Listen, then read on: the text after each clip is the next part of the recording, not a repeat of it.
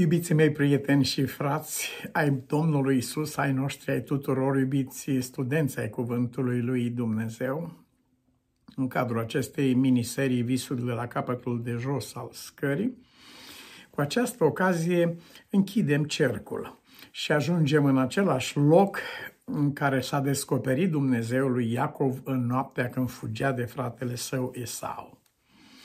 El a alergat în cerc și când alergi în cerc, cu cât ești mai departe de punctul de plecare, cu atât ești mai aproape. Este, o, este un fenomen care se aplică doar la Dumnezeu. Cu cât simțim că suntem mai departe de El și El este mai departe de noi, cu atât suntem mai aproape, indiferent ce simțim sau ce nu simțim noi.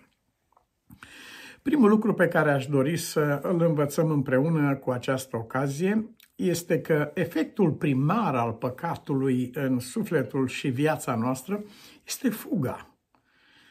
Imediat ce s-a comis păcatul sau răul, omul fuge și este fugărit, nu numai din exterior, să zicem pentru o crimă, un furt, un desfrâu, dar este urmărit și fugărit din interior de propria lui conștiință. Păcatul este asociat cu fuga. Ați văzut ce i-a spus bunul Dumnezeu în Genesa, capitolul 4, lui Cain. Păcatul te va face să fii fugar pe pământ. Și el însuși a mărturisit că acesta era simțământul lui. Fugar voi fi pe pământ, oricine mă va prinde, spune el în versetul 14, mă va omorâ. Fugar, fugar. Păcatul aduce cu sine în viața noastră fuga. Și Iacov este un fugar. Este un fugar. Acum vom învăța poate cea mai importantă lecție a vieții noastre și anume că lucrul acesta sau uh, fuga aceasta uh, are un singur răspuns legat de direcția în care fugim. Fie fugim de Dumnezeu, fie fugim la Dumnezeu avem libertatea aceasta uh, dăruită prin creație de bunul Dumnezeu și nu a fost nimeni lovit de trăznet pentru că a fugit sau fuge de Dumnezeu. Dar suferința pe care o produce fuga de Dumnezeu este absolut incomparabilă.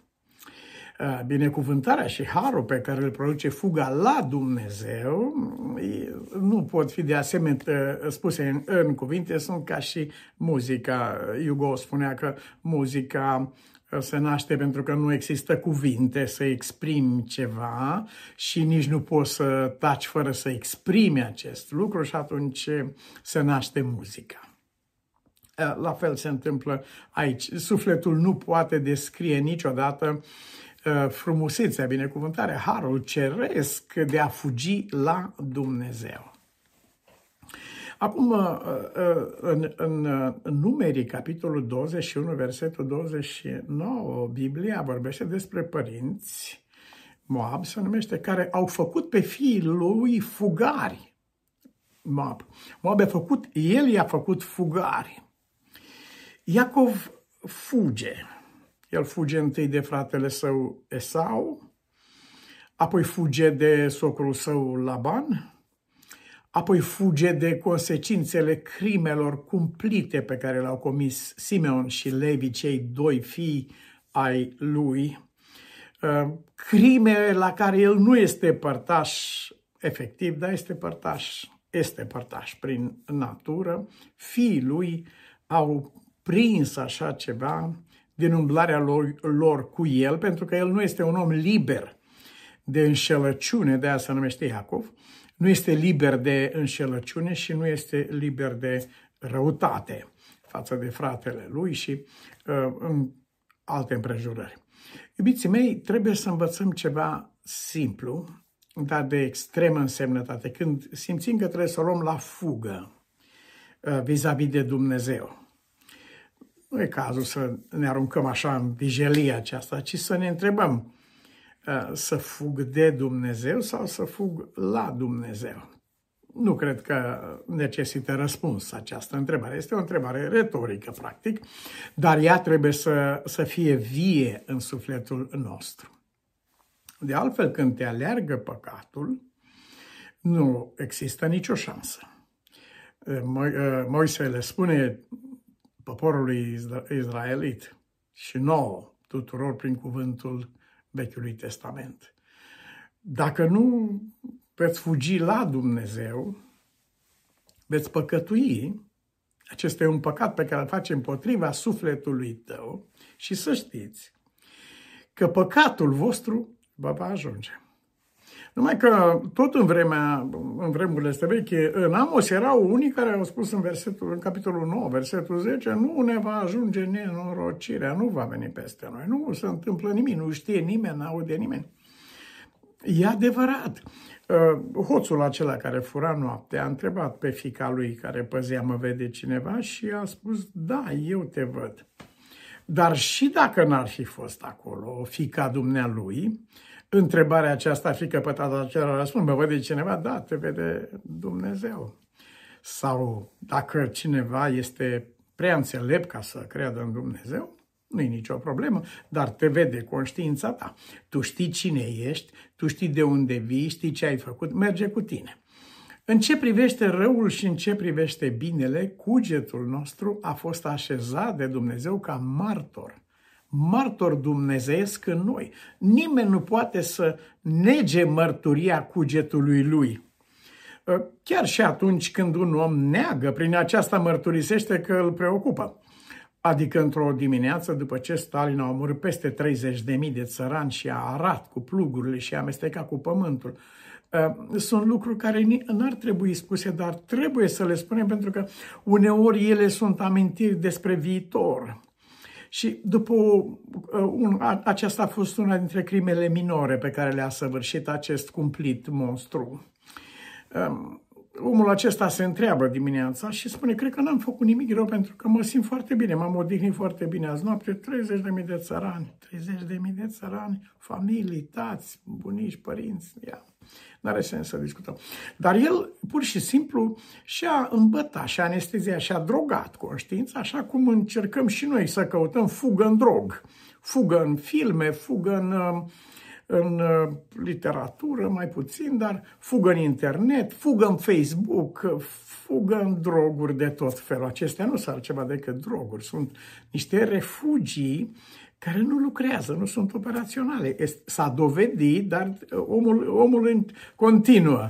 Singurul loc în care un om poate fugi uh, cu efect este fuga la Dumnezeu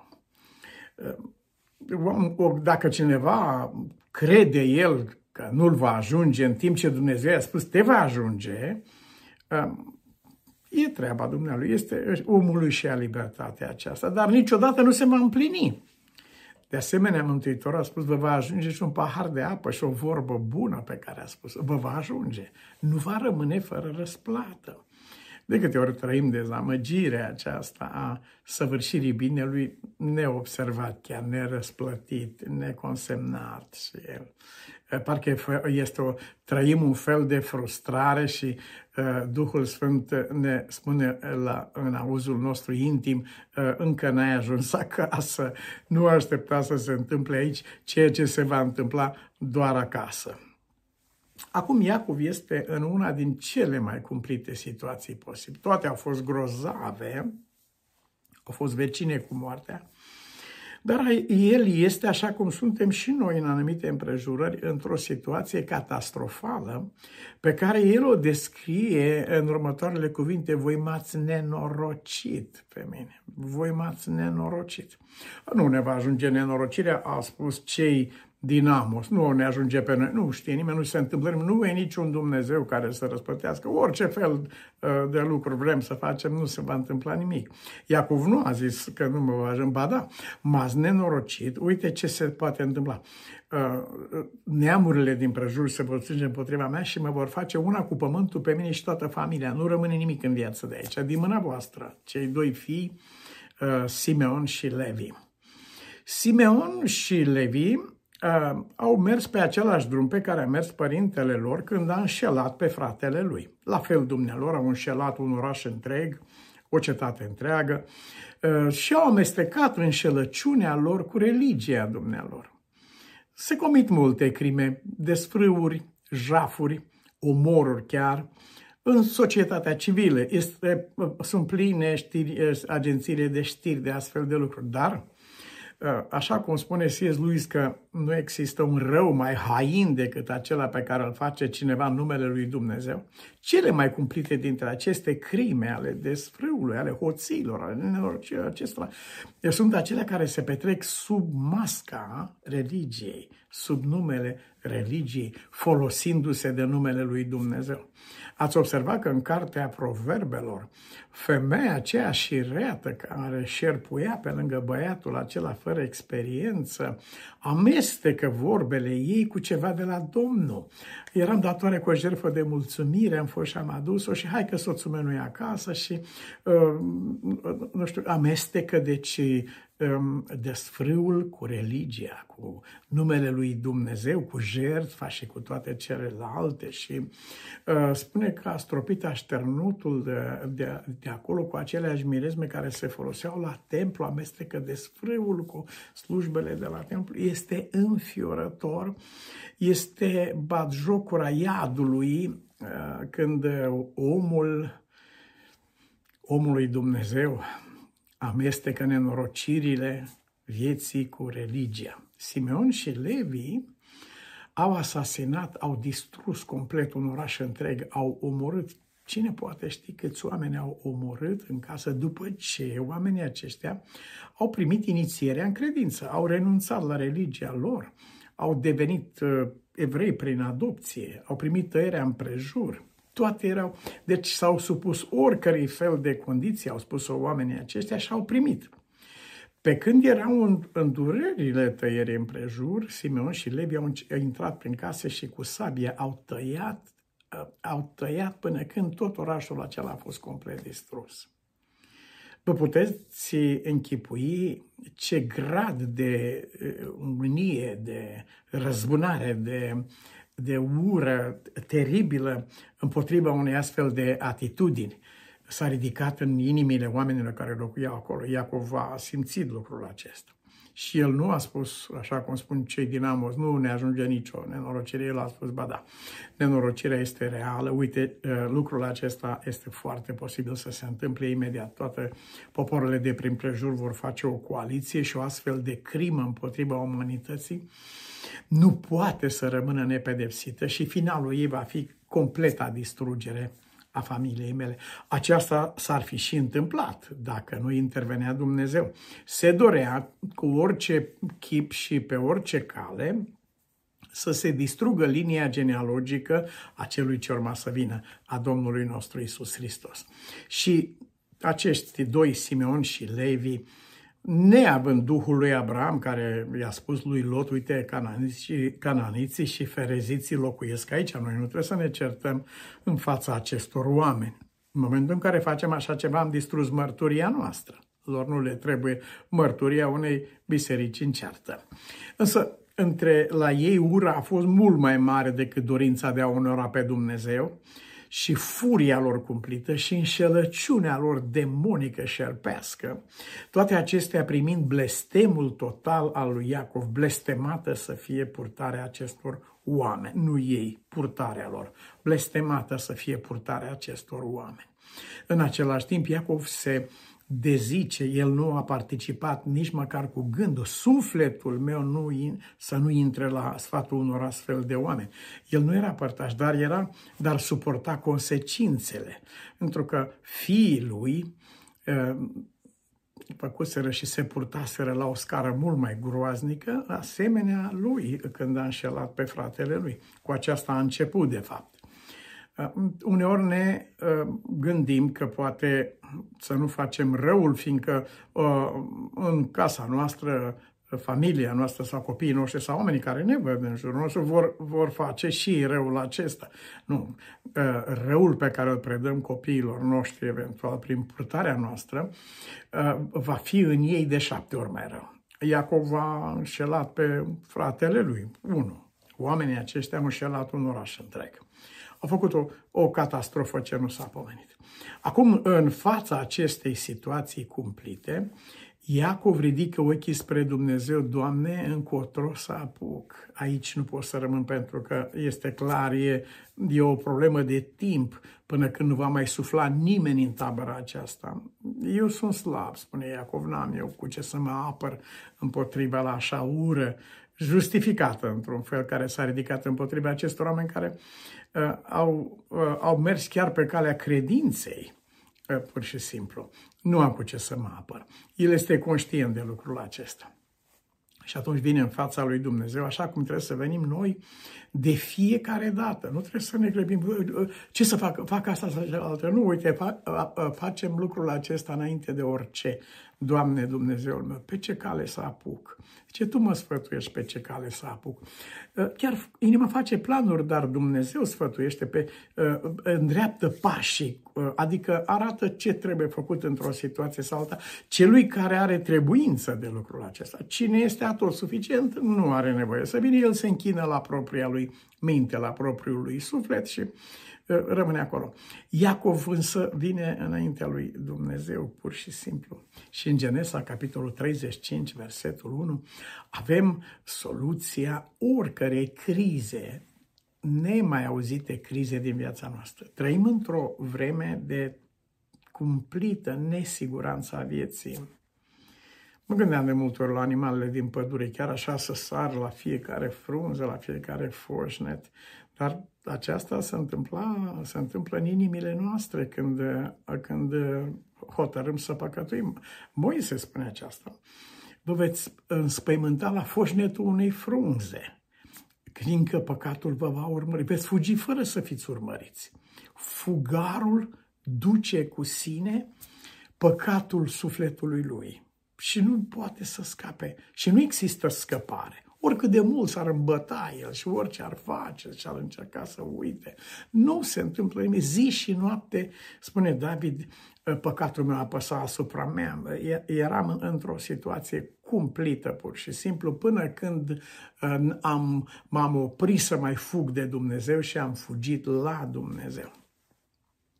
Iubiții mei, răspunsul lui Dumnezeu și răspunsul către noi, în indiferent ce criză am fi, Uh, și în indiferent ce vreme de mare nesiguranță și de teamă că se poate întâmpla orice, am văzut în timpul pandemiei și parcă n-a trecut din sufletele oamenilor spaima aceasta, cine va fi următorul care va fi lovit, pe cine va lovi, poate copiii mei, poate pe mine, poate pe cineva. S-a pierdut siguranța sufletelor oamenii. Oamenii uh, își vor da sufletul de groază la auzirea veștilor, nu trebuie să, nu înseamnă sinucidere ci înseamnă ruinarea psihicului, îți vor da sufletul, înseamnă uh, uh, îmbolnăvirea psihică în care este generația noastră cu anxietatea ei și cu, cu fricile ei, cu îngrijorările ei. În mijlocul acestor lucruri există un singur răspuns, există o singură soluție.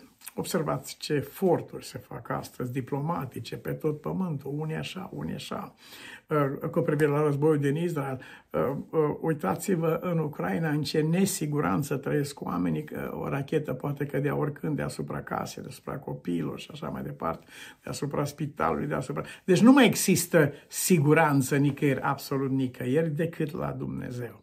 Și atunci versetul 1 din capitolul 35 este răspunsul lui Dumnezeu la frământarea lui cumplită, la rugăciunea lui încotro să apuc, Doamne, scoală-te, suiete la Betel, locuiește acolo, nu doar treci pe acolo în vizită, locuiește permanent, vreau să locuiesc toată viața în templul tău, spune David, dar nu cel de cărămisi, ci în templul prezenței tale, prezența ta să fie cu mine. Vorbeam și învățam împreună cu frații din Mexic. Omul a fost creat în mediul acesta numit Dumnezeu. Când Dumnezeu a creat pește, a spus apelor, ăsta e mediul lor, a spus pământului, a spus aerului pentru păsări și așa mai departe. Dar când a fost cre... vorba de a crea omul, Dumnezeu a vorbit cu sine însuși să facem. E, și uh, Pavel spune, în el avem viața și mișcarea. El e mediul, Dumnezeu este mediul în care ne mișcăm. Și în momentul în care Iacov nu știe încotro să apuce, Dumnezeu îi spune locuiește la Betel, mută-te acolo. adică să-ți fie sufletul permanent în prezența lui Dumnezeu. Dacă scoți un pește din mediul lui, se asfixiază, se sufocă, moare. Dacă pui un animal de pe pământ, îl pui în apă, ă, nu e mediul lui afară de cele specializate în lucrul acesta, dar nu e mediul lui.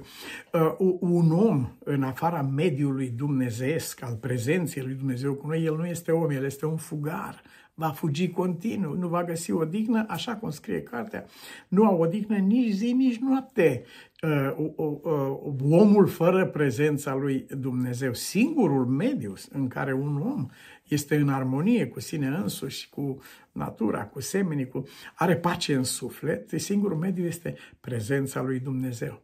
Și ați observat că Mântuitorul explică lucrul acesta lui Nicodem în convorbirea aceea nocturnă, spunându-i motivul pentru care oamenii au respins și resping lumina. Uh, faptele lor nu sunt făcute în Dumnezeu, ci fără Dumnezeu și ei vor să continue acest drum de viață fără Dumnezeu. Nu știu câți oameni au putut să înțeleagă și nu știu cât putem înțelege fiecare dintre noi, în ce procent, asta măsoară doar Dumnezeu, care sunt efectele unei vieți care întoarce spatele lui Dumnezeu. Sau unei vieți care îi spune lui Dumnezeu, pleacă de la noi, nu, nu am trebuință, sau cum spunea acest domn, domn în, în Anglia, fizician. Nu, nu e nevoie de Dumnezeu în calculele noastre și în asta. Pleacă de la noi. Uh, nimeni nu știe probabil uh, practic ce înseamnă și n-a simțit și n-a, n-a trăit, pentru că Biblia spune vei vedea ce amar este să părăsești pe Domnul Dumnezeu tău. Nu să te părăsească Dumnezeu, m-a părăsit Dumnezeu, nu, nu, nu. Să părăsești pe Domnul Dumnezeu tău și să n-ai frică de mine, să vezi ce fel de gust are, are viața aceasta. Du-te la Betel, în mijlocul acestei cele mai cumplite crize de neimaginat locuiește acolo, da, nu pentru agricultură și animale, ci ridică acolo un altar Dumnezeului care ți s-a arătat când fugeai. Știi că tu ai mai fugit. Așa, și când fugeai, aduți aminte când fugeai cum te-a scăpat Dumnezeu și ridică un altar, adică fă din aceasta un eveniment permanent în sufletul tău, sărbătorind izbăvirea lui Dumnezeu, ridică altarul fugarului. Și acest lucru este parte din rețeta, din răspunsul lui Dumnezeu pentru generația și lumea noastră care fuge continuu și fuge într-o ă, tot mai accelerat, tot mai departe, tot mai bolnav, tot mai chinuită.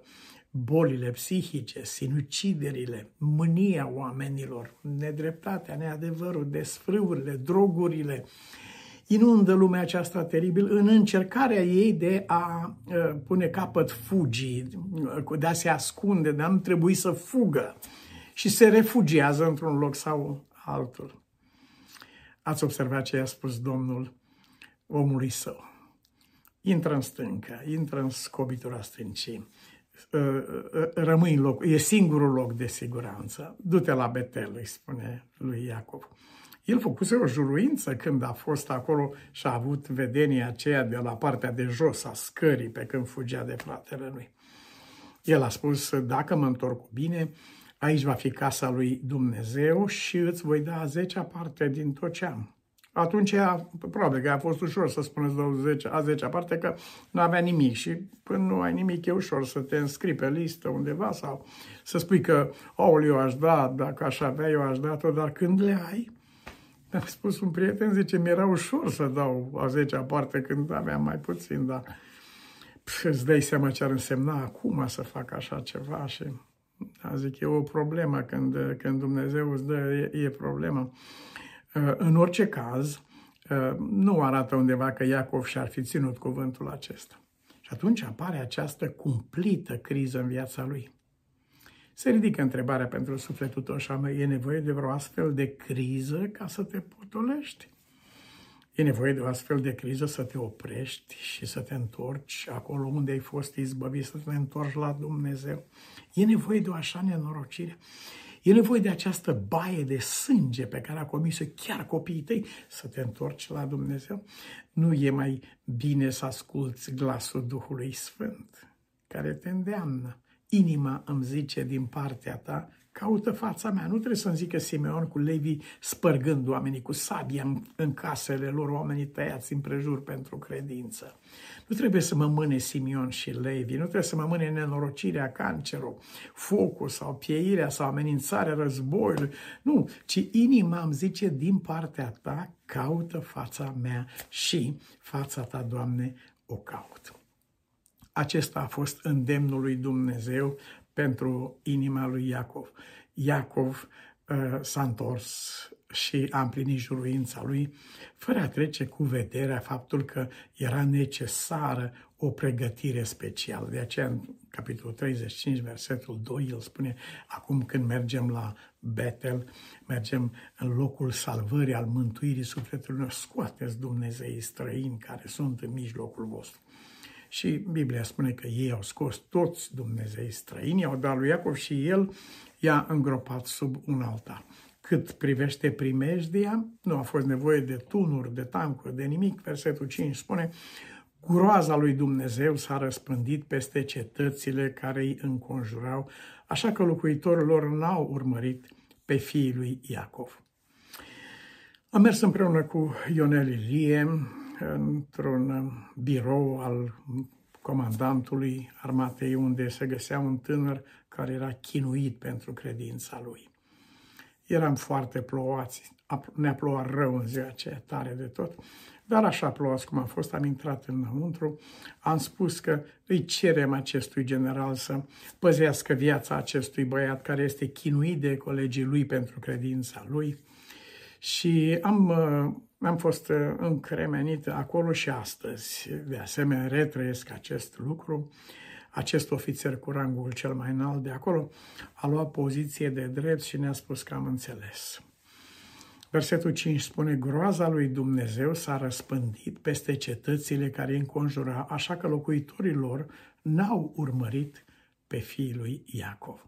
Și au ajuns la Betel, au ridicat altarul și prin harul lui Dumnezeu pacea s-a așezat peste suflet.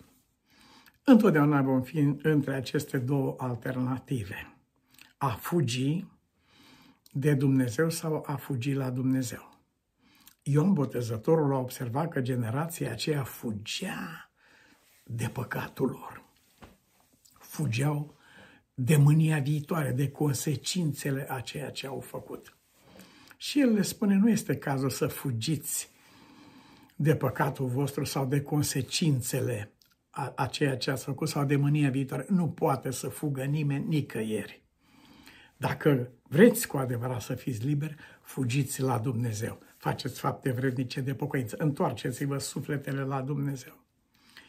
Nu putem să nu ne întoarcem privirile spre chipul lui Dumnezeu printre noi, spre Mântuitorul nostru care a trecut prin aceste două situații. Pe de o parte, părăsit pentru păcatul meu și al tău, care era asupra lui, și pe de altă parte predându-și mâinile, predându-și sufletul, viața, suflarea în mâinile celui care l-a părăsit pentru păcatul nostru. Dumnezeul meu pentru ce mai părăsit era trăirea realității păcatului lumii, al meu și al tău, și al doilea cuvânt, în mâinile tale îmi predau Duhul, nu fug de tine, fug la tine. Tată prea iubit, ajută-ne ca întotdeauna să fugim la Tine, în numele Domnului nostru Isus Hristos. Amin.